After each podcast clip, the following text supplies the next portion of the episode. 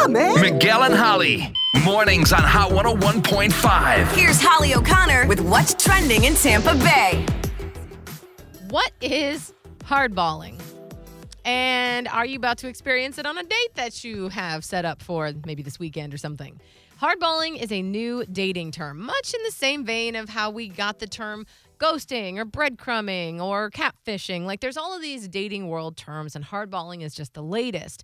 It's when you approach a date in a very no nonsense way. Seems a little corporate to me, actually. Um, like when they say like, okay, we're gonna play hardball. Like that's like if you're in a negotiation or you're trying to get something done, sales wise or whatever. When you play hardball, business wise, you are coming out straight with facts and you're letting people know you mean business. Same thing with dating, apparently. Basically, you let the other person know what you're looking for, whether you are looking for something serious, long term, casual, no strings attached. The idea is set the expectations up front first date so there's no confusion and you don't waste time. And a relationship expert in LA said more and more of her clients are adopting this approach. She thinks it's partly because everyone is sick of like ghosting and whatever else. Yeah. So now the pendulum is going back the other direction toward brutal honesty.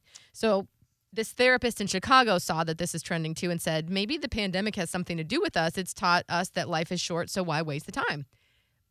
I like where we're headed with this, but I don't like the brutal part of brutal honesty. I have been saying this for years and Mm. nobody wanted to listen to me.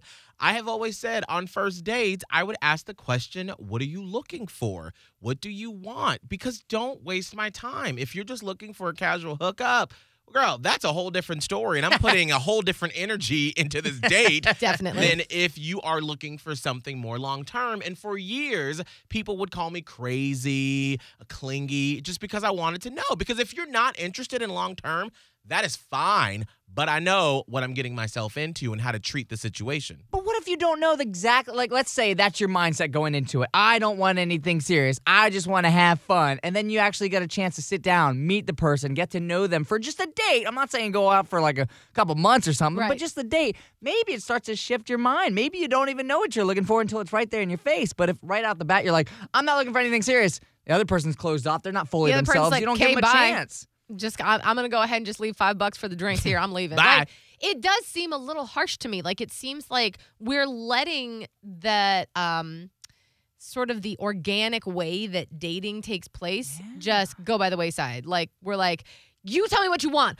What do you want? Do you want a long term date or no? What do you want? You don't want it? Bye. Like I just feel like it's so Where's the No, I'm not chemistry. saying that you have Harsh. to go in there and be like, okay, if I'm looking for long term and you're looking for casual, then oop, that's it. We just can leave the table now without even ordering our first drink. Let's not get apps. Right. No, but I'm just saying that, like, if I know that I'm looking for long term and you're looking for something more casual, that means I can make a decision on if I want to invest in just getting to know you, but at least we're all on the same page knowing what we want. I'm not Yeah. saying you got to walk away from the table, but you got to know also, because someone like me, before I had my summer of single, where I decided not to go past the first date, I let them know that. And then if I made the decision to, like, all right, cool, let's.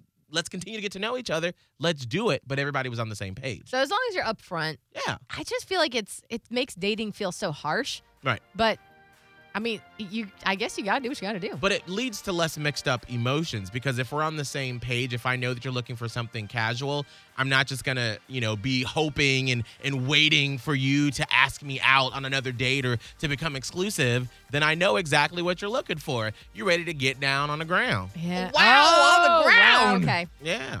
Yeah. That's because we're having a picnic Yes, of Yeah. course. On With the a, bl- a blanket. Yeah. Yeah. on the ground.